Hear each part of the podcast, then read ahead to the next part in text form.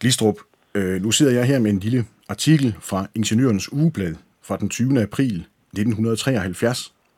Der står som overskrift, at 5 millioner udlændinge må til Danmark. Og jeg vil lige citere lidt fra artiklen. Der står her, at det vil være vigtigt for Danmarks dynamik fremover, om vi i løbet af et par generationer får en fordobling af befolkningstallet, altså betydeligt hurtigere end befolkningstilvækstprognoserne indikerer. Løsningen på dette tilsyneladende utopiske mål er en betydelig indvandring af udlændinge, som vil slå sig ned i Danmark og integreres i den oprindelige befolkning. Kort sagt, immigration med det mål at blive dansk statsborger.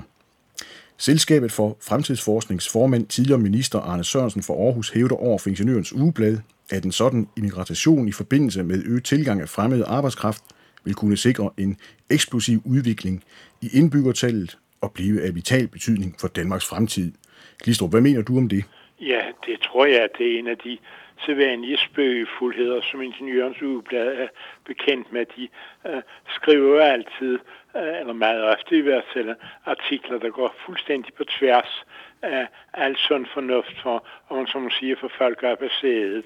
Og det har jo også den retning, at de citerer en tidligere minister, Arne Sørensen fra Aarhus, Øh, altså den eneste, hed Arne Sørensen, det var ham, der startede Dansk Samling midt i 30'erne, men han var jo startet død længe før 1973, og jeg tror heller ikke, at han har boet i Aarhus på noget tidspunkt. Så det er altså sådan et af de fingerpeg, de lægger ud om, at det her her, det er ren og skær øh, uh, narværk, uh, øh, fiktion for at snyde læserne. Nu må jeg nok også allerede på indeværende tidspunkt fortælle lytterne om, at meningen med denne udsendelse er jo at øh, forklare lidt omkring Glistrup-sagerne. Og øh, der er faktisk rejst en ny tiltale, Glistrup, mod dig, nemlig for at overtræde paragraf 266b, racismeparagrafen. Og øh, i den forbindelse har jeg fundet en lille artikel frem fra et blad, der hedder Tideværv fra september 1992. Øh, der er det således, at forfatteren Jens Jakke Jensen jo blandt andet har skrevet følgende omkring FN. FN var oprindeligt stiftet af 51 stater, hvoraf det store flertal var demokratier. Men i 1975 var der 144 medlemmer, hvoraf alle på nær 25 var totalitære eller etpartistater, hovedsageligt venstreorienterede. Sovjetunionen med dens undertungne vasaller, de arabisk, muslimske og afrikanske medlemmer udgjorde til sammen et effektivt flertal. Dette flertal blev udnyttet til det yderste, styret med sikker hånd fra Moskva. De nødvendige stemmer kunne altid købes for våbenleverancer eller personlig bestikkelse. Det overordnede mål var at isolere USA og udråbe amerikanerne som skyldige i hele den øvrige verdens genvordigheder. Det lykkedes faktisk. Der var et særdeles farligt spil i gang. En proces, der skulle overdrage Sovjetunionen og de arabisk-muslimske lande magten til at diktere den globale verdensorden, efter hvilken alle andre nationer havde sig ret i alle forhold. Følgende samme skala for godt og ondt, ret og uret, hvorefter man havde hyldet Idi Amin, ville man nu modsat smide Israel ud af FN. De gentagende arabiske proklamationer om snarlig tilindegørelse af staten Israel var vel ikke forenelige med israelsk medlemskab. Udstødelsen af Israel blev kun opgivet, fordi USA truede med det at forlade organisationen. Som plaster på sort efter dette nederlag vedtog det automatiske flertal i 1975 en resolution, der fordømte og stemplede staten Israel som racistisk. Resolutionen var udarbejdet af Cuba, Libyen og Somalia, som dengang alle var sovjetiske vasaler.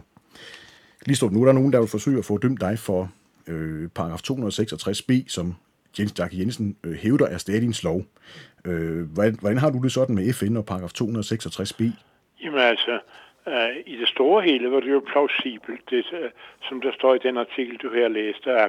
Og øh, fra øh, begyndelsen af 1960'erne skete der jo det dramatiske, at med afviklingen af den såkaldte imperialisme, så kom de oprindelige stiftermagter i FN i mindretal, og derfor så har jeg fra midten af 60'erne været tilhænger af, at Danmark skulle melde sig ud af FN, og det mener jeg stadigvæk. Så er det jo så Glistrup, at øh, i dag er det jo et faktum, at mere end 50 afrikanske børn, de kan sikre os et års skolegang mad og medicin, og dermed et håb i tilværelsen, for det samme beløb, som det koster at have en flygtning indlogeret i Danmark. Øh, mener du, det er en holdbar situation? Jamen, jeg mener, øh, øh, hvordan Afrika vil behandle sine børn, det må Afrika om. Det skal vi overhovedet ikke fra den danske stats side blande os ind i, hverken til den ene eller anden side. Vi skal bare sørge for, at øh, det, som man kalder flygtninge, men som i virkeligheden er femte kolonner øh, fra Muhammedanien, at øh, dem får vi sendt ud af landet hurtigst muligt, sådan så at vi bliver et mohammedanerfrit område, som vi jo har været lige fra Muhammed blev født og frem til 1965, og jo så altså før Muhammeds fødsel, men der var der ikke noget mærkeligt i det. Nu er det også således, at mange danske politikere de hævder, at Danmark har forpligtet sig internationalt til at modtage flygtninge på baggrund af Genève-konventionen, der jo som bekendt stammer fra den 28. juli 1945. Men Glistrup står de flotte ord fra 1945 stadigvæk mål med nutidens situation. Nej, men altså for det første så er det ikke øh, 1945, men 51. Og i 1951 der angik den kun dem, der var fordrevet inden for Europas grænser øh, Øh, før 1950, altså som et resultat af de enorme flygtningebevægelser, der var rundt på Europas landeveje, øh, da øh, den anden verdenskrig øh, mod sin ende, altså i 1945 stort set. Og det var der inden for Europas eget hus, at man ville indrette sig sådan, som der står i flygtningekonventionen. Glistrup, nu er det heller ikke nogen hemmelighed, at du er stærkt bekymret over alle de muslimer, der kommer til Danmark og Europa. Men nu tænker jeg jo så her på, at den radikale politiker Lisbeth Arnold, hun hævder jo tit, at der er jo ikke nogen, der flygter uden grund, Glistrup. Nej, men der er heller ikke nogen, der er flygtet hertil. De er sendt op af den lokale regering. Altså, hvis der virkelig er en mand i, skal vi for eksempel sige, uh, Iran, som uh, er uh, i politisk opposition til præstestyret dernede, så det skal man ikke sådan, så han bare kan marchere ind i Teheran Lufthavn og løse en førsteklasses billet og flyve op til Kastrup. Øh, så øh, er det jo sådan, så han har fået skåret sine lemmer af øh, længe før han bare inden for 20 km afstand fra lufthavnen. Dem, de sender op, det er deres egne trofaste medhjælpere, som uh, uh, simpelthen skal være modtage netværk for dem, der der skal komme herop legalt eller illegalt. Så altså, Øh, øh, det har intet med flygtningesituationen at gøre. Vi har øh, uh, muhammedaner her, der har noget at gøre med det helt grundlæggende regel inden for muhammedanismen, nemlig at man skal føre hellig krig. Det vil sige, at man skal erobre alle de områder i verden, som uh, ikke øh, er inden for islams hus, altså som øh, ikke ligger i steder, hvor øh, muhammedanerne har regeringsmagten. Og der er det jo således, at øh, man i meget høj grad har og øh, siden øh, øh 611 øh, har haft øjnene rettet mod Europa. Det er jo geografisk nogenlunde nærliggende. Det er jo en rig guldklump og Europa for dem. Så øh, derfor så går øh, den vigtigste invasionspil fra øh, Muhammedanien, den går altså op imod øh, øh, Nordvesteuropa. Nu er det jo således i dagens Danmark, der er der jo en del aviser og politikere, som gerne påviser de kraftigt accelererende flygtninge-indvandrerproblemer. Men konkrete anvisninger på, hvordan problemerne skal løses, dem er der stort set ingen af. Nå, men det gælder på alle områder. Nå jo, men jeg tænker på, hvordan skal man så efter din overvisning, eller hvad skal man gøre ved problemerne? Jamen altså, det er jo netop det der forskellen på Fremskridspartiet og alle de andre partier. De andre partier, de kan jamre og snakke om det, men finde løsninger, det kan de ikke. Og når så vi andre, vi kommer og serverer løsningerne for dem, så uh, går der uh, masser af år, hvor de siger, nej, det er fuldstændig uanstændigt og fuldstændig umuligt og urealistisk og menneskefjendsk og så videre. Og så efter en 15-20 20-25 års øh, forløb, hvor der har været inde i debatten, ja, så gennemfører de på egen hånd de øh, ting. Altså, jeg havde skrevet min Muhammedaner-lov uh, øh, allerede for en 10-15 år siden, og uh, uh, den går uh, ud på, at vi uh, for det første uh, vil vi ikke have nogen muhammedanere ind i landet, og for det andet så sørger vi for, at dem, der allerede er i landet, de kommer ud igen. Er det tilfældigt, at man som jævn dansker ikke kan se noget sted i diverse finanslove, hvad de fremmede koster det danske samfund? Nej, nej, det er øh, det sædvanlige fupnummer, når de øh, skal holde noget skjult for befolkningen, for de ved jo, det er upopulært, øh, og øh, derfor øh, så gør man alt for at placere det ud over i hundredvis af forskellige konti ud over de forskellige offentlige budgetter og øh, koble det sammen med andet. For eksempel er det jo ikke nogen hemmelighed, at en meget stor del af fangerne i fængslerne, det er øh, muhammedanere, og, og det er ikke de letteste og billigste fanger at, at forsørge. Og øh, der har man jo ikke nogen opsplitning af, af direktoratet for kriminalforsorgen, altså fængselsvæsenets regnskaber i, hvor meget de muhammedanske fanger koster, og meget andre koster. Og derfor, når man skal oplyse fra Marianne Hjelved, eller hvem øh, der nu skal give oplysningerne, at uh, det koster så meget at have uh, de fremmede her i landet, uh, så uh, tager man et rundt nul ud for fængselsvæsenet, for det er jo ikke udskilt efter, om man fanger det ene eller det andet. En Gallup-undersøgelse fra december 1994, den øh, blev offentliggjort kort efter nytår. Den stillede spørgsmål, om Danmark i fremtiden skal være et multietnisk samfund eller fastholde en særlig dansk kultur. 73 procent af de adspurgte, de var imod det multietniske. Kun 16 procent var for. Ja. Øh, har du så et bud på, hvordan det kan være, at tre fjerdedel af de danske vælgere er imod et multietnisk samfund, men alligevel så stemmer de valg efter valg på de partier, som gør Danmark til et multietnisk samfund? fordi de jo simpelthen bliver hjernevasket. Så snart der er udskrevet valg, så skriger og råber man op i medierne, at nu drejer det her sig om en eneste ting, nemlig det er et præsidentvalg mellem Paul eller Uffe, mellem Rasmussen og Rasmussen, som det bliver til næste gang. Og øh, derfor så er det fuldstændig stemmespil, hvis man ikke stemmer på nogle af de ansvarlige partier, som jo øh, sidder på mediemagten i det store hele.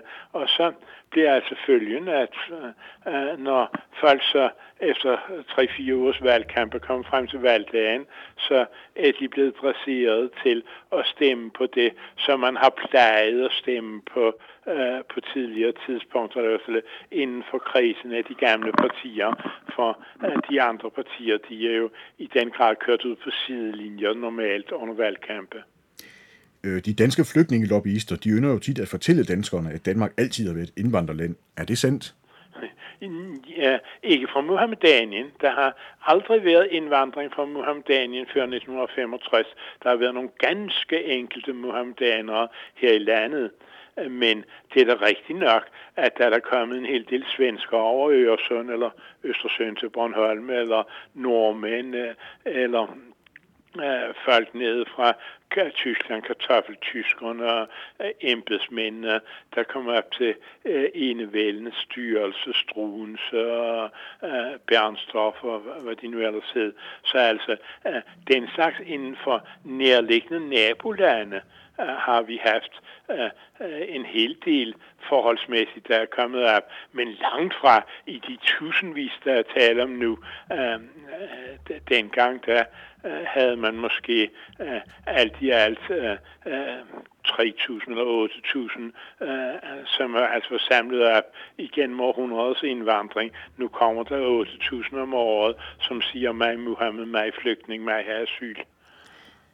På trods af, at øh, Danmark er det mest gældsætte land i verden, og på trods af verdens største skatter og afgifter, så er der mange etniske danskere, som jo trods alt ikke har det særligt godt. Øh, jeg tænker her på for eksempel gamle og syge mennesker, og vejer kloakken i Danmark, det har det jo heller ikke alt for godt. Men øh, kan det faktum, at vi her i Danmark har mange flygtninge indvandrere, i en eller anden gradbøjning spille ind i forhold til de mange nødstede etniske danskere? Ja, fordi at de samme penge kan jo ikke bruges to gange, øh, og de øh, øh, 40 milliarder, man offrer nu specielt sammen med muhammedanerne, de koster cirka 40 milliarder på det danske statsbudget, og her, her, øh, stats- og kommunebudgetter, og her, her i landet. Og så er der øh, jo øh, et øh, 10-15 milliarder, som betales i det, man så kalder, ulandshjælp. De går jo altså fra, hvad vi kan bruge på vores syge og gamle. Men øh, i 1997, der hævdede økonomiminister Marianne Hjelved fra det radikale Venstre, at Danmark tjener på de fremmede. Men Marianne Hjelved har du dog aldrig dokumenteret denne påstand. Tror du, den er sand? Når hun skulle forsøge på det, og, og så gjorde hun altså det, at hun for det første uh, kun tog de poster, der i aller, aller snævreste forstand havde forbindelse med øh, øh, at betale socialhjælp til flygtninge og, og, og anden forsørgelse, slet ikke alle de andre følgeudgifter. Og så trak hun fra et skønnet beløb, som hun sagde, det betaler muhammedanerne nok i skat, og, og derfor så kom hun altså til et nettobeløb, som jeg tror, det lå på 13 milliarder øh, men som altså var øh, så fuldstændig kunstfærdig og helt i strid med den måde, som man ellers opgør, når man siger, at den og den offentlige udgift, hvad det så er folkepensionen, eller det er sygehusen, eller øh, hvad det nu kan være tale om, den er udgør det og det beløb, øh, og øh, derfor så var det overhovedet ikke sammenligneligt med den traditionelle måde, man altid har brugt og bør bruge til at sige, hvad en enkelt sektor koster af skatteydernes kasse. Hvilket råd har du så til de danskere, som er dybt bekymrede over den nuværende flygtninge-indvandrersituation i Danmark? At de skal melde sig ind i Fremskridtspartiet og sørge for, at det bliver afstillingsberettiget ved at underskrive på Øh, vælgererklæringer, sådan så at vi hurtigst muligt kan få partiet gjort afstillingsberettiget og dermed ligestillet med øh, de andre partier i for eksempel øh, at komme i radio, tv og øh, hvor den nu ellers spiller en rolle og have opstillingsretten. Øh, og øh, øh derfor så øh, er det det, som alle kræfterne skal bruges til i første omgang, for det hjælper ikke noget, at vi har det bedste partiprogram til øh, at danne øh, en stærk gruppe i Folketinget, hvis vi ikke vil få lov til at komme på stemmesedlen til Folketinget. Øh, som jeg også nævnte indledningsvis for lytterne, så er det jo således, at formålet med denne udsendelse er jo ligesom at, at komme lidt omkring de to Glistrup-sager, der jo, der jo, den ene har været, der den anden er der jo stadigvæk. Og øh, du har jo for eksempel lavet to bøger, Glistrup, der hedder De fremmede i landet 1 og De fremmede i landet 2. Og jeg ved jo, at de bøger de er blevet sendt ud til diverse avisredaktioner ja. på det tidspunkt, hvor de to bøger naturligvis udkom. Ja. Øh, blev de godt modtaget og anvendt? Nej, de blev stort set for tiget, og det var endnu værre, da øh, jeg her i 1999 øh, udsendte øh, en bog også om øh, muhammedanismen. Øh, den hedder øh, Retssagen mod islamlobbyen. Øh, den blev så at sige omtalt i en eneste avis, til trods for de jo alle sammen fik anmelder eksemplarer. Og så har jeg jo selvfølgelig skrevet til dem til Jyllandsposten og Berlingerne og politikken og så videre og spurgt, hvorfor i alverden uh, har jeg overhovedet ikke omtalt det. Jeg har ikke så meget som fået svar til trods for adskillige rykkerskrivelser.